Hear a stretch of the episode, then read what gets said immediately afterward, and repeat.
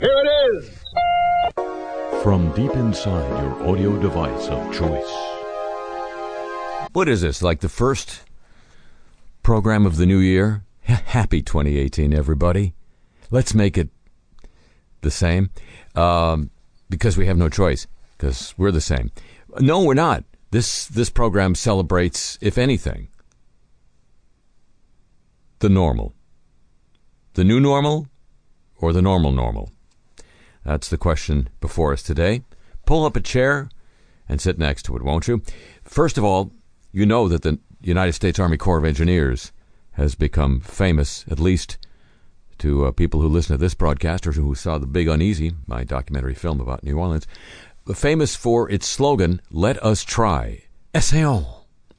The slogan of the Army Corps of Engineers, which has been, of course, betrayed by their performance in many instances. It turns out it's not just the Army Corps of Engineers. This from California about another public agency responsible for a major water project. Decade see if this sounds familiar. Army Corps fans. Decades of human error, design and maintenance mistakes on the nation's tallest dam, not just any little piddling dam, culminated in the failure of its spillways during California's history making rains last year. That's according to a report released this week by investigators. Well, who told them to investigate? The panel of independent forensic investigators found that while the crisis at Oroville Dam couldn't be blamed reasonably on a specific agency or decision, the near calamity, which forced 190,000 people to flee their homes last February, was caused by, quote, long term systemic failure, unquote, within the California Department of Water Resources. That's like California's own Army Corps of Engineers. There was no single root cause of the Oroville Dam spillway incident, nor was there a simple chain of events that led to the failure of the service spillway chute slab. Come on, everybody, we're going over to the chute slab. The subsequent overtopping of the emergency spillway crest structure and the necessity of the evacuation order according to the report. For decades, both state and federal inspectors performed flawed visual inspections, missing indicators that water was seeping below the spillway surface and eroding concrete, according to the report. The panel found the state's original design and construction plans were flawed. This is ringing so many bells, I feel like I'm a human carillon right now. And that the dam's main spillway, first used in 1969, was ripe for deterioration. Why, that's that's 1969. That's you know prehistoric. Furthermore, the hulking 70, 770 foot dam spillway was built on poor foundation. Another bell ringing, which eroded during previous spillway repairs. You'd have to say those were really good repairs. The seriousness of the weak as constructed conditions and lack of repair durability was not recognized during numerous inspections and review processes over the almost 50 year history of the project. Why, that's long enough to get bad at something. This, according to the report. The mounting erosion came to the surface February 7th of last year. This heightened discharges punctured a hole 200 feet long and 30 feet deep in the spillway. But uh, as another series of heavy storms approached from the Pacific, the department was f- forced to consider to sorry to continue using the battered spillway. Burdened by a deficient and obliterated main spillway that couldn't keep up with the reservoir's rapidly rising water, officials sent water over the emergency st- spillway the first time in the dam's history. Officials worried that the untested emergency spillway could give out, sending a 30 foot wall of water crashing below the dam. In the end, the department decided to continue using the main spillway, broken though it was. Evacuation orders were lifted. Six investigators with members of the Association of State Dam Safety Officials and the U.S. Society on Dams was highly critical of California's water, uh, water resources department. Why, it's California. They lead the in every. It calls the department, quote, somewhat insular and questions its decision to slow releases on the main spillway during the incident and to use the untested emergency spillway. The decisions, quoting the report, were made with the best of intentions, but against the advice of civil engineering and geological personnel who by then had recognized the poor bedrock conditions and the potential for unsatisfactory performance. The department said a new evaluation of the dam is underway. It will incorporate the report's findings. I'm telling you, when the when the bells start ringing, they don't stop. And we now note as normal this week, report by um, the, the executive branch of the United States government with a budget estimate. The uh, wall with Mexico, which uh, President President Trump said would be paid for by Mexico. I think he said it about 20,000 times during the election campaign. It turns out will now be paid for by United States taxpayers to the tune of $18 billion. So save up, everybody. Hello, welcome to the show.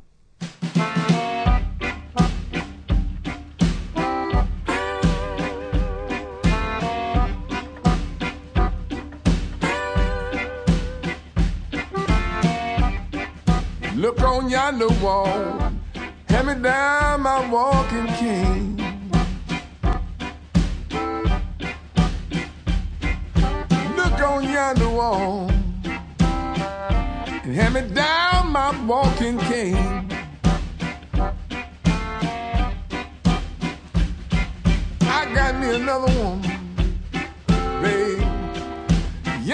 come your man.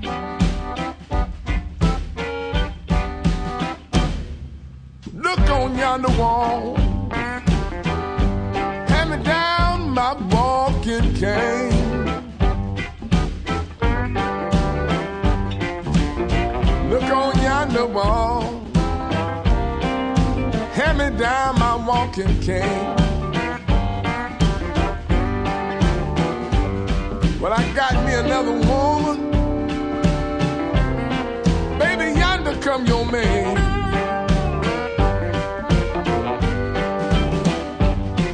When your husband went to the wall and you know it was tough. I don't know how many men he done killed, but I know he done killed enough. Look on yonder wall.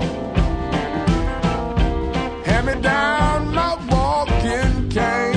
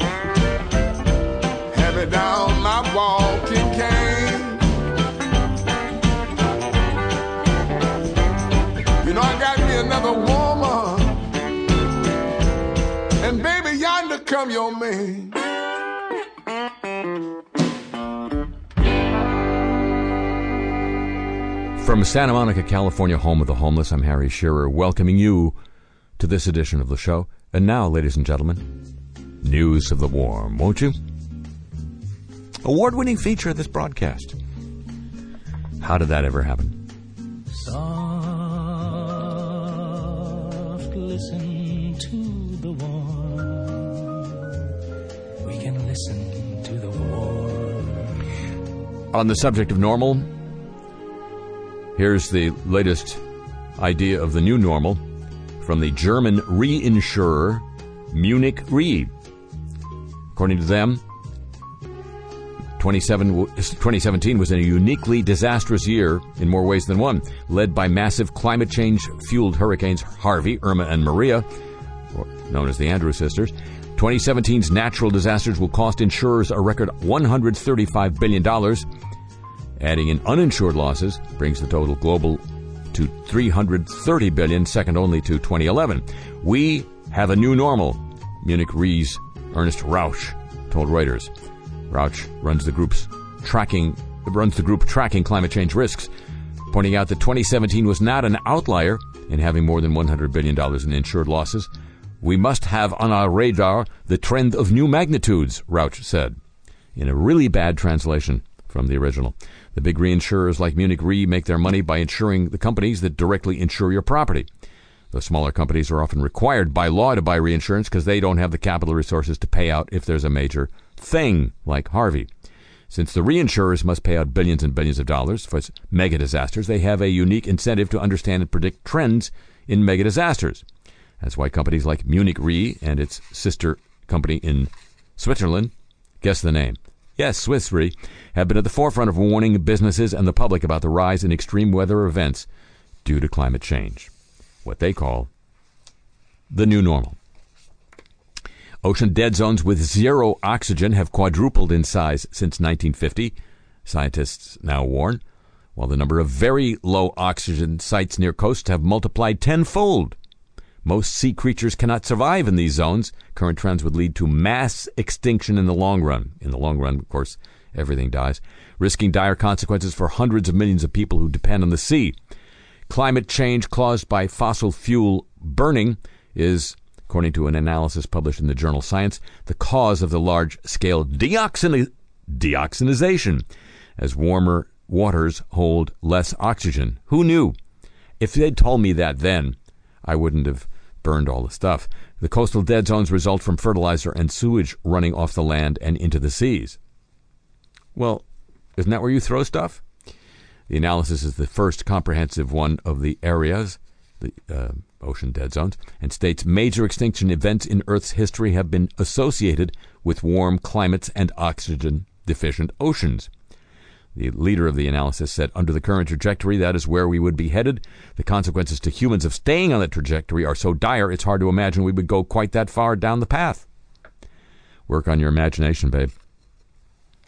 This is a problem we can solve, said the researcher.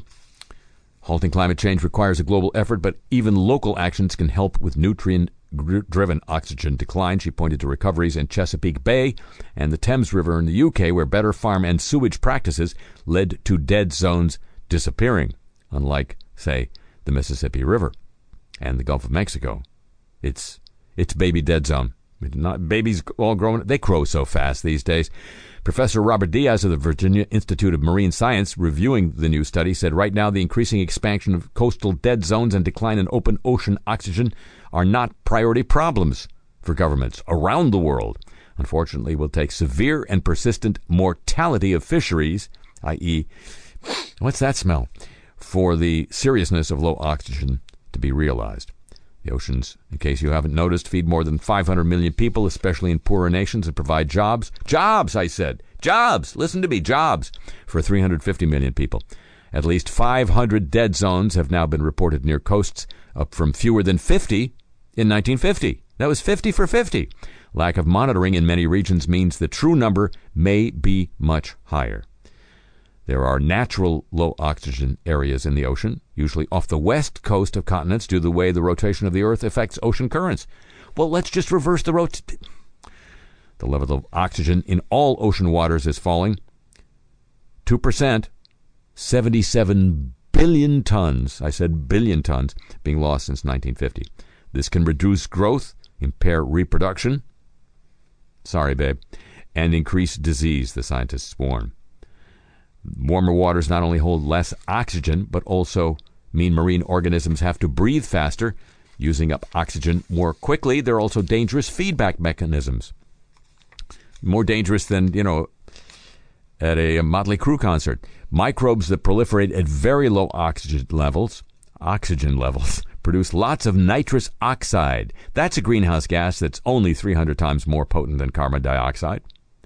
Those damn, I blame the microbes. In coastal regions, fertilizer, manure, and sewage pollution cause algal blooms And when the algae decompose, oxygen is sucked out of the water. However, in some places, the algae can lead to more food for fish and increased catches around the dead zone. So, a little bit of hope, little ray of hope there in the end. Pray for the algae. This new analysis was produced by an international working group created in 2016 by UNESCO. Don't we hate them? Aren't we supposed to hate them now? The um, ocean acidification could be transforming the fundamental structure of California mussel shells, according to a new report from Florida State University team. Why didn't they study Florida mussels? What the hell? For thousands of years, California mussel shells have shared a relatively uniform makeup, mineralogically speaking. Tom? Mineralogically? Yes. Long, cylindrical. Go, Tom. Long cylindrical, long cylindrical calcite crystals. There you go. Ordered in neat vertical rows with crisp geometric regularity. Regularity. Yeah. Regularity. But in a study published this week in the journal Global Climate Change Biology, researchers suggest that escalating rates of ocean acidification are shaking up that cell mineral, min- Mineralogy. On its most basic structural levels. What we've seen in more recent shells is that the crystals are small and disoriented, said the leader of the study. These are significant changes in how these animals produce their shells that can be tied to a shifting ocean chemistry. Shell mineralogy mineralogy it's catching, isn't it? yes, had remained consistent for centuries. Shell specimens collected within the past 15 years had experienced dramatic structural changes, including an increase in magnesium. Healthy shells usually are composed primarily of calcium carbonate. When more magnesium is found in the skeleton, it signals that the organism has less control over what it's making. Muscles out of control. Increased skeletal magnesium also causes changes in the strength of important magnesium oxygen bonds. The robustness of these bonds is an instructive proxy for the level of organization in the shell. An important theme of climate change science is that increased variability might be the new rule, the new normal, says the leader of the study. We know that climate change right now is happening faster than what the Earth has experienced before. We see that over these long time scales, things tend to plateau and stabilize. Variability is the basis of natural selection. The fact that we now see so much variability in the mussel's individual traits means there's potential for natural selection to act. Calling Mr. Darwin. You're on, sir. The Guardian also reports that after 60 million years of extreme living, seabirds are crashing. Conservationists have long known that many seabird populations are in decline. A recent paper in PLOS ONE finds the situation worse than anticipated. According to the researchers, seabird abundance has dropped 69% in just 60 years. That's 69 for 60, representing the deaths of some 230 million animals. I was very surprised with the result, said the leader of the uh, co-author of the study. It was considerably greater than I expected. What we should take away from this is that something is seriously amiss in the oceans. See the previous study for what that might be. And the one little ray of hope in all this crap Germany has crossed a symbolic milestone in its energy transition by briefly covering about 100% of electricity use with renewables for the first time ever on New Year's Day. That was a happy new year. In the whole of last year, the world's fourth largest economy produced a record 36% of its total power needs renewably. Combination of strong winds and low demand after New Year's Eve celebrations, well, we're all sleeping it off, meant the wind power alone produced about 85% of Germany's power consumption. Biomass installations covered the rest, as there was no solar before sunrise. Coal, gas, and nuclear was cut to a minimum as power prices turned negative and surplus energy was exported to neighboring countries. Nobody expected we would reach 100% in the early morning of a winter day, said the Energy Secretary. Most believed it was most likely Germany would cross the threshold on a sunny and windy spring day. This means we are entering a new phase, says research coordinator at the Institute for Applied Ecology, Felix Matthes. Renewables have finally left their niche. The new normal. The new normal news of the warm, ladies and gentlemen. Copyrighted feature. Well, award winning feature, this broadcast. Why should I hide my light under a bushel? And now, Our house is a very, very, very smart house. surveys are showing that people who are, uh, you know, home uh, fix, fixated on their homes and people who like to uh, take up new technologies sooner are both, both groups are really enthusiastic about getting into the Internet of Things in their homes.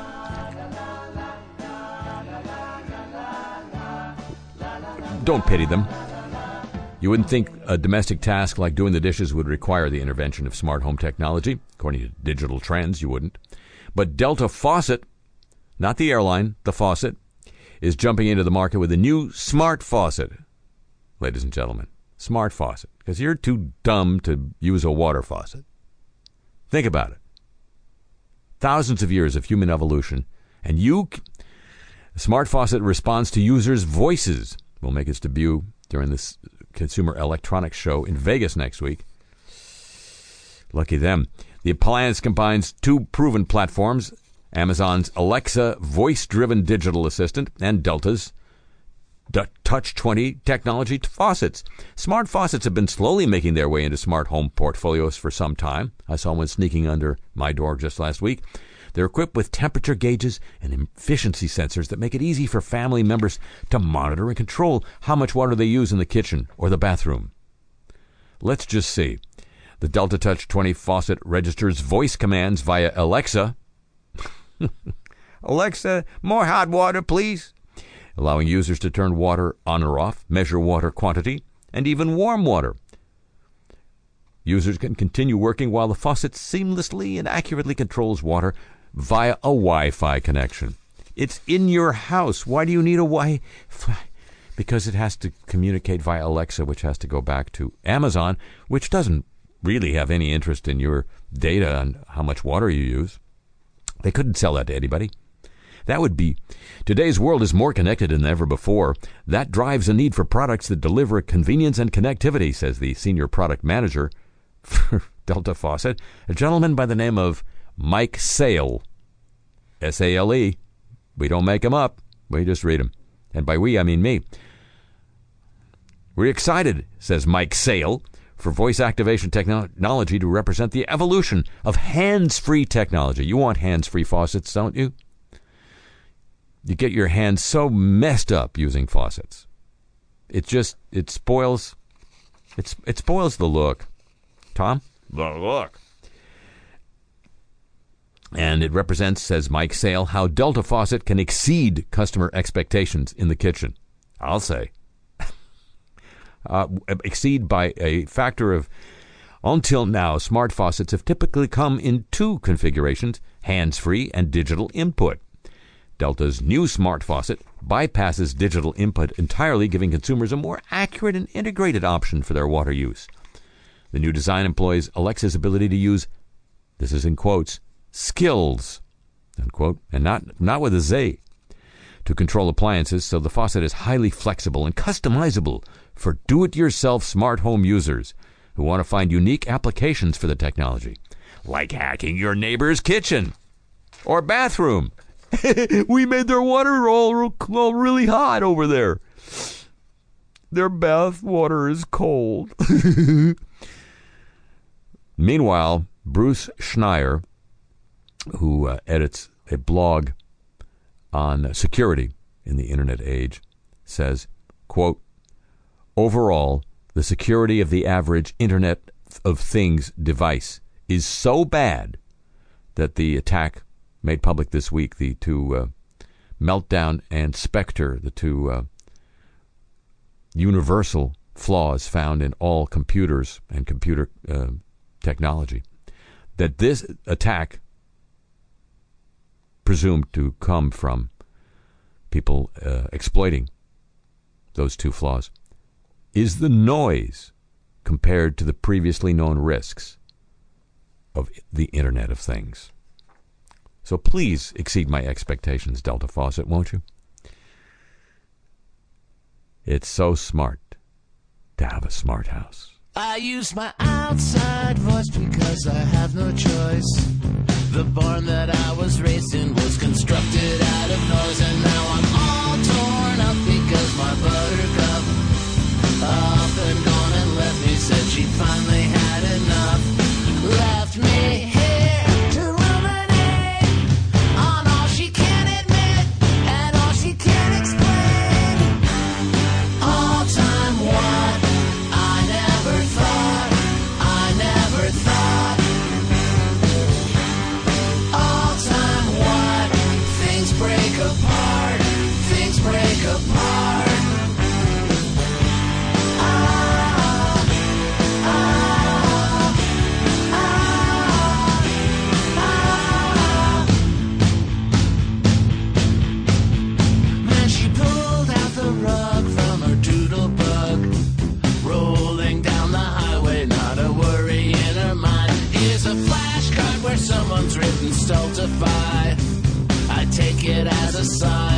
it's hard to redefine.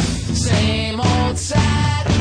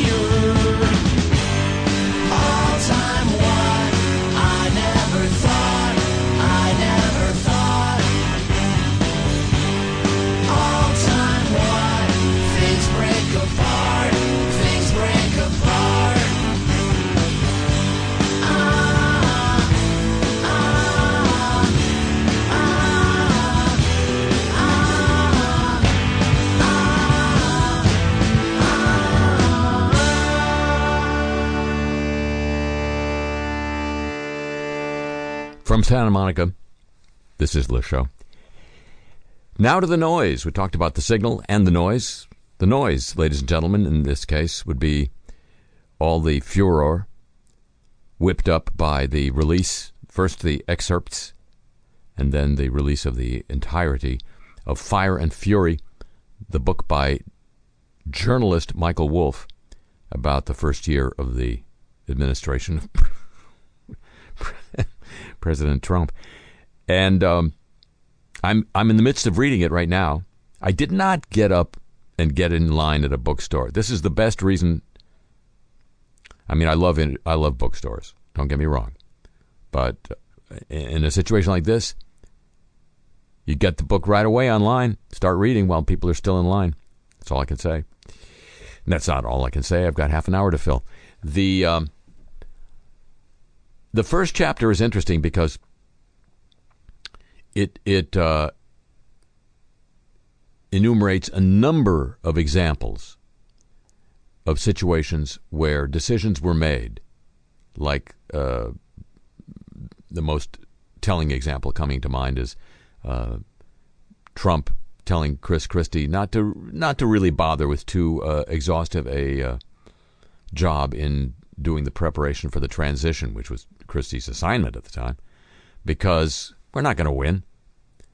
Um, that, is, as I say, uh, is echoed throughout the first chapter. This uh, overwhelming sense that Wolff at least got that people in the Trump campaign seem to share the general opinion of those outside the campaign that it was a quixotic and doomed venture.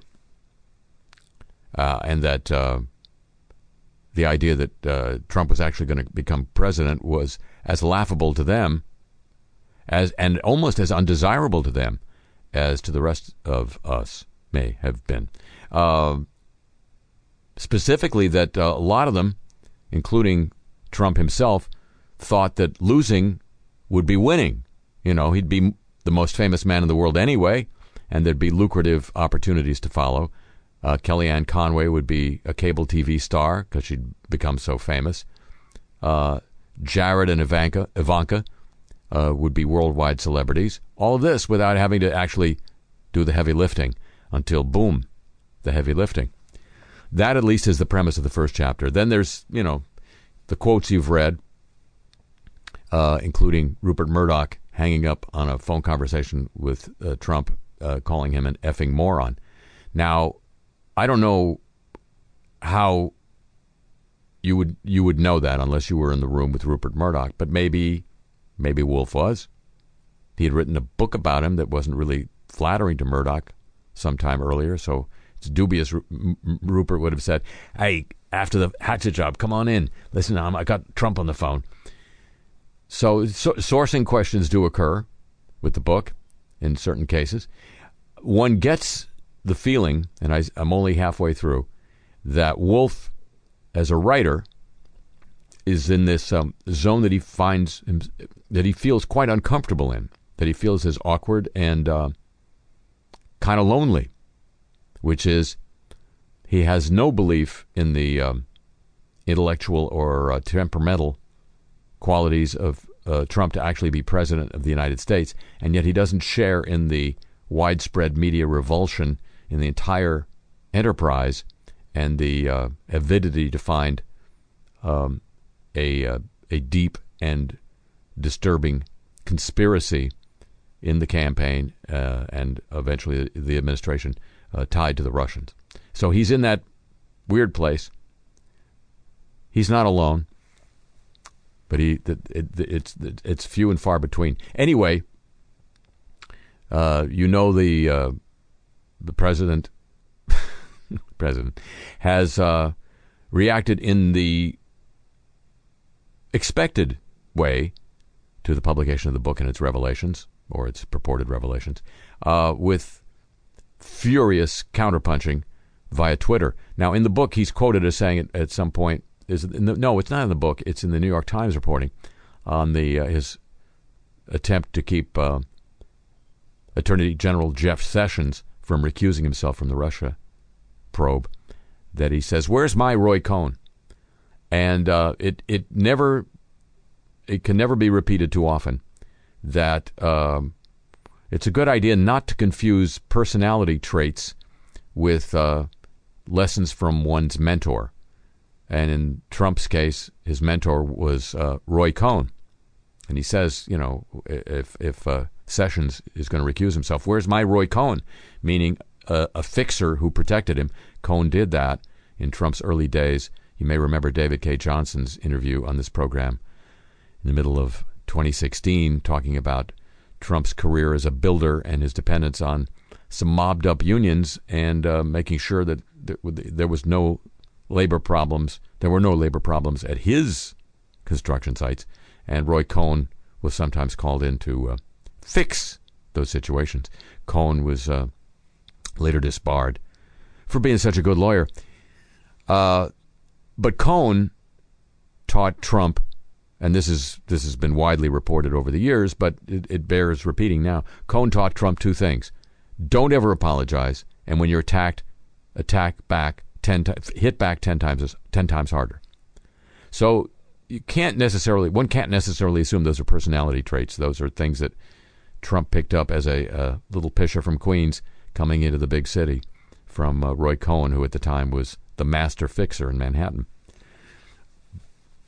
But as I say, he has uh, responded with fury, Cohn like fury, uh, both against Steve Bannon, who was a principal source of some of the most um, explosive, I think is the word that everybody used, uh, quotes from the book, especially about the June 2016 meeting that Donald Trump Jr. and some associates had with a lawyer, a Russian lawyer, at Trump Tower.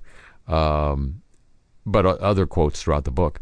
Uh, Trump has uh, basically declared Steve Bannon a non-person and uh, has attacked the book and um, declared himself on Saturday morning at a uh, impromptu press conference at Camp David to be well, actually he declared it in uh, tweets just before that press conference to be uh, contrary to the impression you might get from the book, where a lot of people, like Rupert Murdoch, uh, declaim to Wolff their low opinion of Trump at certain moments. Now, I have to say, I've called in my life. I've I've called uh, sotto voce after a phone conversation or a meeting. Uh, people effing morons or idiots. And if you asked me today if I thought they were intellectually um, deficient, I'd have to say no, of course not. I just was blowing off steam. So some of these people may have been doing that, but uh, and and Wolff may have cherry picked those quotes, but uh, Trump felt hurt enough by the implications that he's uh, a mental midget to uh, proclaim in Saturday's morning Saturday morning's tweet that he is a uh, not only a genius but a very stable genius. Hope Hicks, his longtime personal communications aide, long time for him, starting from the campaign, has been enlisted in the uh, in the proceedings to uh, do. I don't even think you can call it damage control at this point, but whatever it is. And uh, Trump's lawyer, personal lawyer, Ty Cobb, uh, has been reported for weeks, if not months, along with his other personal lawyer, John Dowd, as having told Trump that the Mueller investigation would be over either by Thanksgiving or uh, their later timeline had it ending by Christmas. Uh, it did not escape Trump's attention that both those timelines have proved uh, less than truthful, and he's been reported by many, not just Michael Wolff, to uh, be his rage at the continuation of the Mueller investigation, which began with uh, his firing of James Comey, uh, has now focused on his lawyers and their inability to predict when the in- investigation would end. Uh, it all boils down to this. This week, for the first time, a triumphant return to the swamp is sabotaged by the one thing the businessman turned president hates most a book. And now the team's job, like always, is to figure out what to do. Hope. Yes, sir. You've been my most trusted advisor since, uh, how long? Hmm. Since you decided I looked like a trusted advisor? That's cute. I used to like cute. Now look, you know I don't deal in hyperbole, but this week's task is maybe the most important ever. I know that, sir. I'm here to do whatever you need. Hey, listen, you had that thing with Corey. That right there is the likes of which nobody has ever seen. Thank you. I mean, you know, don't get me wrong, I like Corey. He's terrific. But if it were me, I'd, I'd rather find a plate of cold french fries in bed next to me. yes, sir. Of course I do anyway. So look, Hope. The book. It's a horrible book. Some people I talk to at night say I should have let it bother me. That I'm uh, only helping its sales by denouncing it. I've heard that too, Mr. Trump. But on the other hand, helping sales is part of your brand. It's true. It's very true. Whatever I do, it helps sales, right? Absolutely. Okay. So here's the deal, believe me. The task of this week. Nobody else knows about this, right? Of course. I'm seeing on TV all the terrible things they say about me in the book. Mm-hmm. So your task, and I mean not this week, but like before dinner time, is to go through that piece of crap and find the good things they say about me. Okay. I mean, there must be some, right? It's a long book. Somebody must have said something nice. It does stand to reason. Maybe a few somebodies, you know. He couldn't make it all up. He had to throw in some nice stuff to make it look believable, right? You'd want to think so. Okay. Find the nice stuff in the book. Come in, no matter what time. Read it to me. Can you do that? Will General Kelly. General Schmeddle. Don't worry about General Kelly. This is bigger than General Kelly.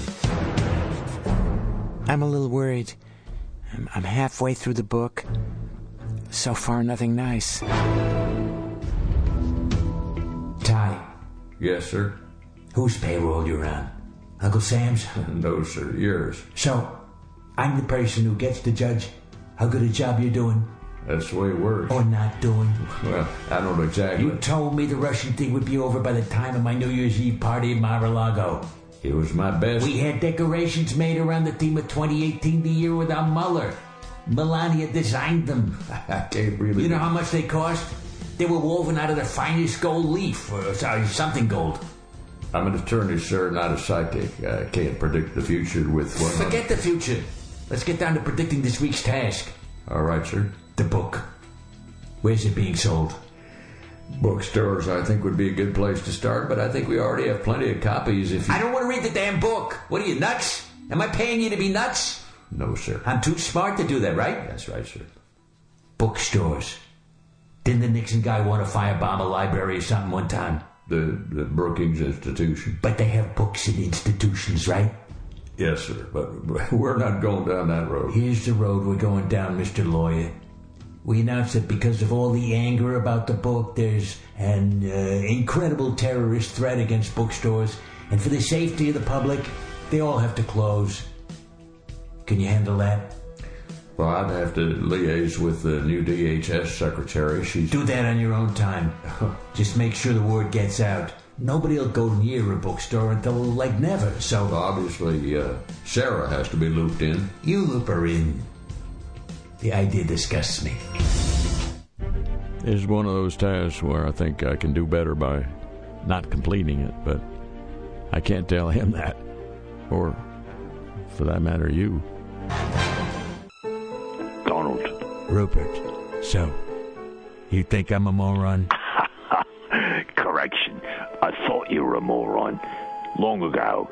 Before I knew what a complicated achiever you really are. Great, okay, so I'm a genius, we agree. So why the hell didn't you tell me this wolf was a rat? Why didn't you ask me? What? It's not enough that I'm in the top of my class at one What of the best business schools in the the country, that's right, no need to interrupt, and that I make billions. Oh, almost billions. But now I have to ask you to tell me if a guy Steve wants to allow to walk around the White House like he's my brother in law or something, whether I should trust him? Look, Donald, I hate to tell you this, but I, I have my own problems. I'm selling my bloody crown jewels to bloody Disney just to keep my two lovely sons from eviscerating one another. Rupert, you're talking about the past. You know me. I'm all about the future. Just like when I bought the Plaza Hotel. I ever tell you about that? Donald, you're fading the beast. Stop reacting to this book. The best refutation of it. The what now? The best way of proving it's a pack of lies is to roll up your slaves and get down to business and let the liberals rattle on about the book until they run out of petrol. Petrol. He's one of the Russians, right? I Look, Rupert, let me tell you this. Your task this week is to put Fox News on all out defense of my presidency. Full assault or attack or whatever the hell the generals call it. well, we can't be too obvious. A little late for that, believe me. Hey. Just hit him back ten times as hard. Kind of like essential to the success of our team. Can you do it? How we can do it. Hmm. Question is, will the dogs eat the dog food? You know what? Let the whispering guy figure that out. New team, new tasks, same mission. We're gonna make geniuses great again. Now, the world is his boardroom. The Presidentis. All this week, virtual reality was never so virtual. And now, ladies and gentlemen, the apologies of the week. So. Tony Award winner Ben Vereen is apologizing to female actresses, the best kind of actresses, for inappropriate conduct while he directed a, mu- a production of the musical Hair in Florida three years ago. Oh, to be a fly on the floor. The apology on Twitter came a day after the New York Daily News reported that several actresses at the Venice Theater, not the one you're thinking of, alleged sexual misconduct by Vereen, including unwanted kissing, inviting women to join him naked in his hot tub, and making demeaning and degrading comments. But wait, Vereen, who starred in the landmark TV series Roots, also appeared in the original cast of Hair. He says his intention was, quote, to create an environment that replicated the themes of that musical during the rehearsal process. He hoped the women accepted his, quote, sincere apology. The uh, environment of the original production in Hollywood, I happen to know, had a, uh, a sign on the bulletin board for the cast to read backstage which said, Remember, this is a church.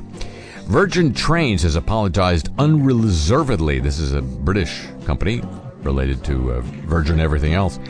Apologized unreservedly, I say, for a tweet which some social media users described as sexist in response to a passenger complaint about being referred to as honey. The official Virgin Trains East Coast Twitter account asked if she would prefer pet or love next time. The passenger, Emily Cole, said she was stunned by the response. Virgin subsequently deleted their original tweet or detweeted their original lead. She was traveling on a busy train from Edinburgh to uh, London. They were telling passengers at the front desk and on the platform they could sit in the basically empty first class coach and pay the weekend upgrade. It was only after the train set off they told us they'd made a mistake and we had to move to try to find seats with all our luggage in the packed train. The first person to check my ticket was very abrasive. His response to my explaining the situation and that I wanted to complain was, You go ahead, honey.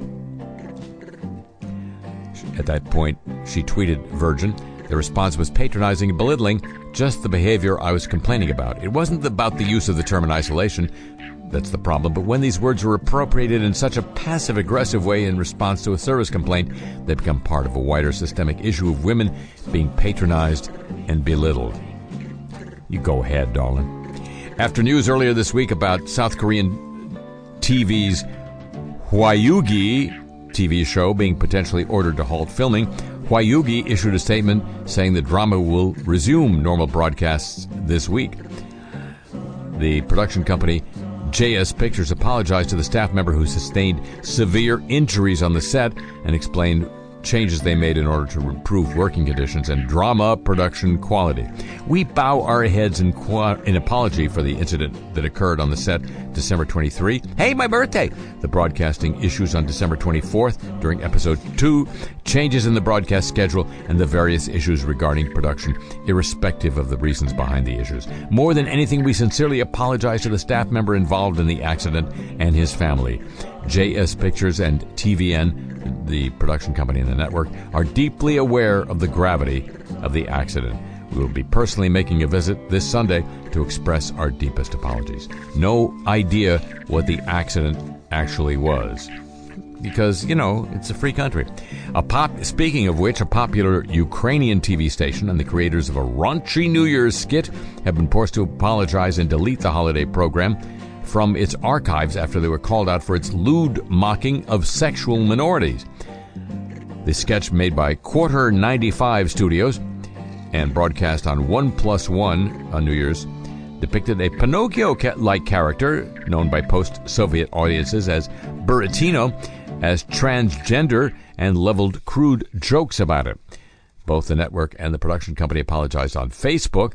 One, the network added it deleted all links to the controversial program from its website and archives and was prepared to provide a platform to discuss transgender issues with other media groups.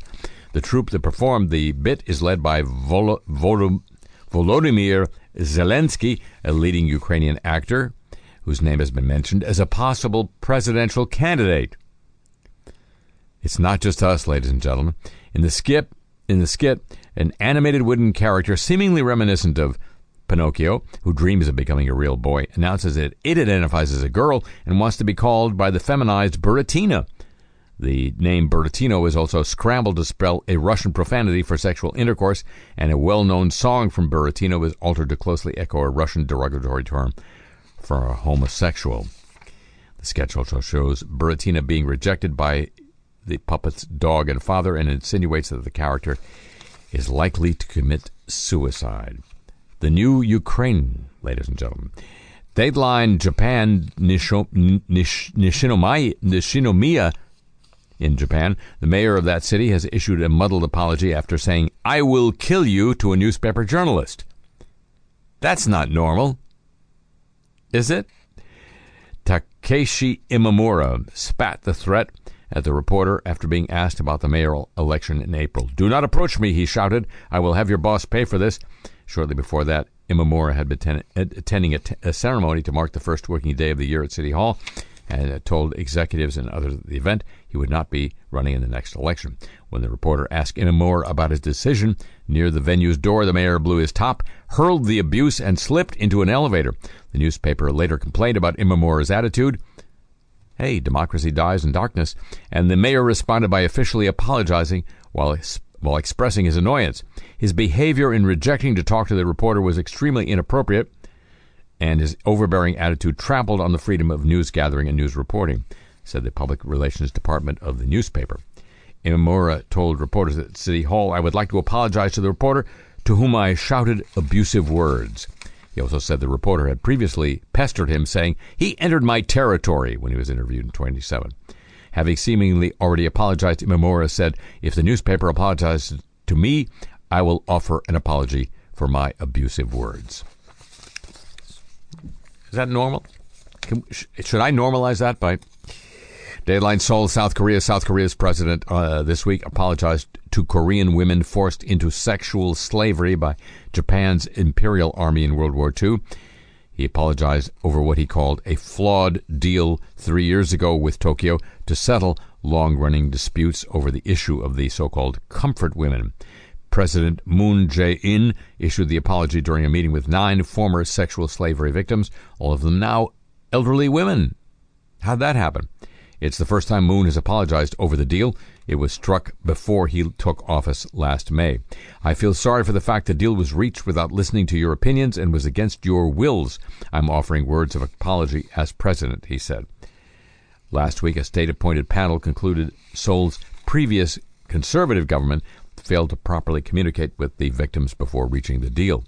Moon later ordered officials to map out measures to meet the victims' demands, although he said the issues over history shouldn't affect the efforts to build future oriented relations between Korea, South Korea, and Japan. His moves placed the prospect for the deal into doubt. Tokyo warned that any attempt to revise the accord would make bilateral relations unmanageable and unacceptable. That's a supermoon. Rick and Morty co creator Dan Harmon has apologized to a former writer of the TV show Community for his inappropriate behavior when the two worked together on that show. Harmon, who created Community, initially started his apology on New Year's Day by tweeting, This was truly the year of the a hole, myself included. We don't have to make 2018 the year of the mensch, but I hope it can be the year of the not as much of an a hole. While not specifically aimed at any one person, former community writer Megan Ganz who has also written for other shows. She later replied to Harmon asking if he cared to be more specific. Harmon then began to apologize for his inappropriate behavior in a Twitter exchange with Ganz. While the nature of the incident was kept vague, Harmon said, I didn't want to add narcissism to injury by naming you without permission. I will talk about it more in any way that you think is just. I am deeply sorry. I'm filled with regret and a lot of foggy memories about abusing my position, treating you like garbage. I would feel a lot of relief if you told me there was a way to fix it. I'll let you call the shots. Till then, at least I know I was an awful boss and a selfish baby. Unquote. Ganz responded by writing, I wish my memories were foggier. I wish there was a way to fix it. It took me years to believe in my talents again, to trust a boss when he complimented me, and not cringe when he asked for my number.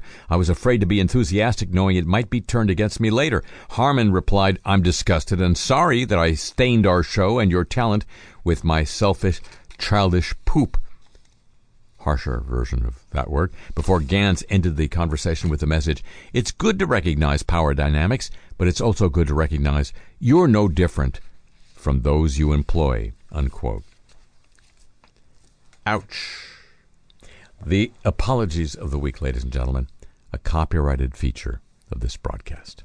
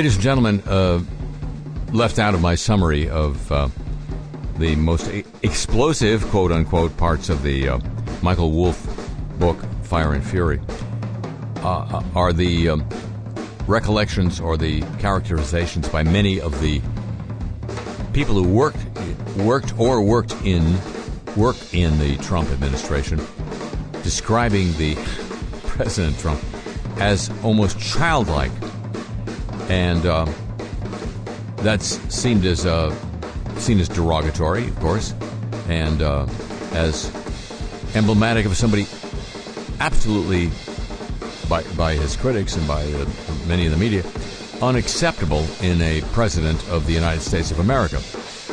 It strikes me, though, that um, it's almost appropriate for a president to be characterized as childlike when he's running and elected by a country where for the last three decades the most popular movies have been based on comic books.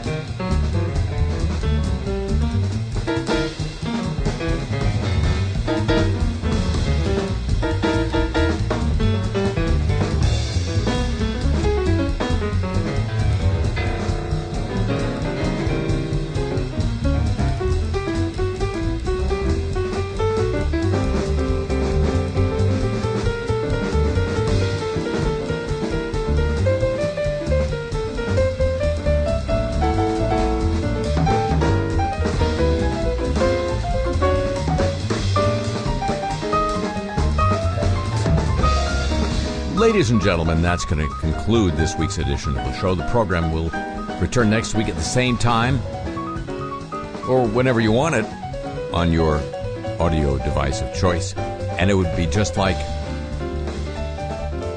Steve Bannon becoming an unperson if you'd agree to join with me then. Would you? Alrighty, thank you very much. Uh-huh. A tip of the show chapeau to the San Diego, Pittsburgh, Chicago, and in exile and Hawaii desks. Thanks as always to Pam Halstead and to Jenny Lawson for help with today's broadcast. The email address for this program, a playlist of the music you hear here, and your chance to get Cars I Talk t-shirts, all at harryshearer.com. And me, thank you for asking. I'm on Twitter at the Harry Shearer. Um, I point to a big announcement, an announcement of some size, coming, oddly enough, on the 11th of this month. That would be this coming week. Stay tuned. The show comes to you from Century of Progress Productions and originates through the facilities of WWNO New Orleans, flagship station of the Changes Easy Radio Network. So long from the home of the homeless.